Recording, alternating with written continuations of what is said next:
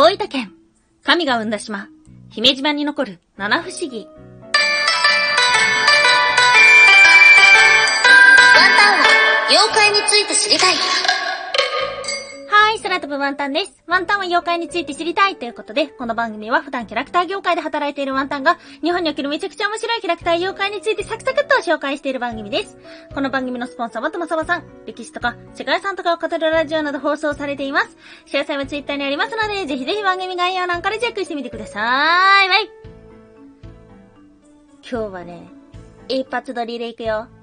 い。ということで、毎週木曜日は日本中の妖怪を探しに行く妖怪日本一の旅をお届けしておりますが、まあ、これからのシーズンね、行きたいよっていう方、そして毎年行ってるよっていう方もいらっしゃるのではないでしょうか。はい。今日お届けをする都道府県は、大分県。はい。県庁スペーチは大分市ですね。大分って2週目まだだよね。た、多分。はい。まあ、大分県っていうと、妖怪の話を調べていくんですが、あんまりいない。うん。C 点だったらカッパ？ではあるんですけども、大分にしかいないものっていうのがあまり出てこないんですよね。ではあるんですけども、九州、四国地方、ここにはもっと面白い話があります。はい、ということで今日はね、神話のお話です。うん。今日は、こう、ワンタンもね、神話についてはね、そこまで詳しくないんですけども、国生みのね、伝説紹介をさせていただけたらと思っております。そして後半の方はね、そんな、えー、特別な妖怪はいないんじゃないかなと思ったんですけども、妖怪時代での町おこしはしているらしくって、まあ、ちょっとね、興味深いものを見つけたので、こちらも紹介させていただけたらと思っております。今日は3つに分けてお話をしていきましょう。まず1つ目、神が生んだ姫島は何番目の島？そして2つ目、伝説が残る姫島七不思議。そして最後3つ目、妖怪に出会える城下町、薄木。はい、ということで、まず1つ目、神が生んだ姫島は何番目の島？はい。大分県国東半島の先にある姫島というところがあります。うん。で、そこにある姫島村というのは、大分県の唯一の村になるらしい。へー。面積6.99キロ、総人口、えーと、1606名。人口密度。ちょ、そ、そこまではあれか。そこまではあれかってなんや。ちょ、ウィキペディア先生にいろいろ教えてもらってるんですけども。はい、ということで、こう、大きいんでしょうか小さいんでしょうかワンタンはあまりですね、島に訪れたことがないので、詳しくはわからないんですけども、まあそういった島があるみたいです。湯布院からも行けるのかな？そんなに遠くないように出てきたんですけども、はい。そんな姫島は、神が生んだ島と言われているんです。うん。ワンタンね、最初の方にお話ししたように、神話そこまで詳しくなくて、この収録のためにね、ちょこちょこっと調べてるんですけども、今日は国生みのお話をしていきましょう。はい。イザナギとイザナミと神様が生んだ島というものがあるんですけども、そのうちの一つが姫、姫、しべしべしべ、姫島と言われています。はい。国生み、まず、8つの島を生みました。現在の名前で紹介しましょう。淡路島、四国、沖ノ島、九州、壱岐島、津島、佐渡島、本州。はい、この順番で作っていきました。そしてその後さらに6つの島を作ります。小島半島、小豆島、周防大島、姫島、五島列島、男女群島。はい。ということで、今紹介した6つっていうのは、岡山、香川、山口、大分、長崎、長崎ということで、ほとんど九州と四国地方ですね。うん。で、この4つ目、えーと、えー伝承に残ってるのは女島と書かれてるんですが、まあおそらくこれが姫島だろうと言われているんです。はーい。いや、これびっくりですね。国生みの伝説の中の、あの、最初の島っていうのが、まさかの、こう、我が兵庫県の淡路島だったということになんかちょっと誇らしく思ってしまいました。はい。そんな姫島。なんだかちょっぴりシュールな七不思議が残っておりました。はい。そちらの紹介をさせていただきましょう。えーえーっと、編集入りました。はい、今日の二つ目。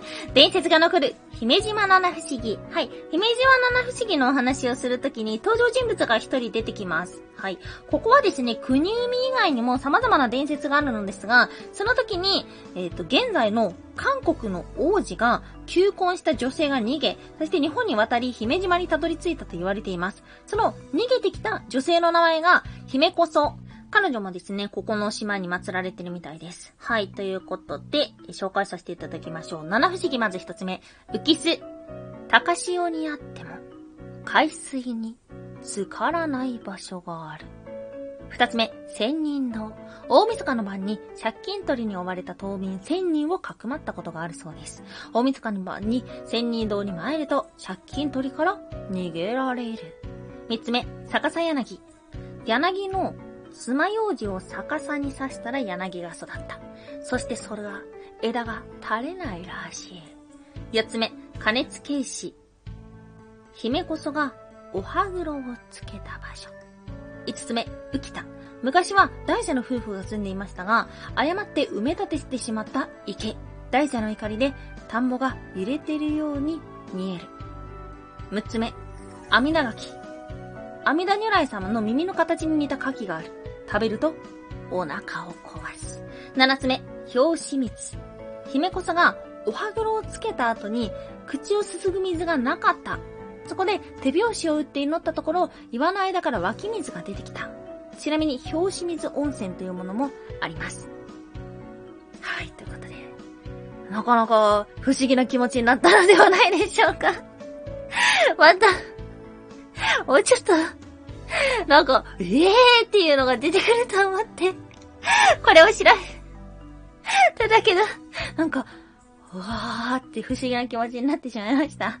はい。ということで、この姫島というのは決して大きな場所ではないんですけども、そうした国生みの伝説が残っていたりとか、あとは今紹介した姫こそのお話、大陸からの伝説が残っていたりとかっていうことなので、不思議な伝承っていうのが多かったんですよね。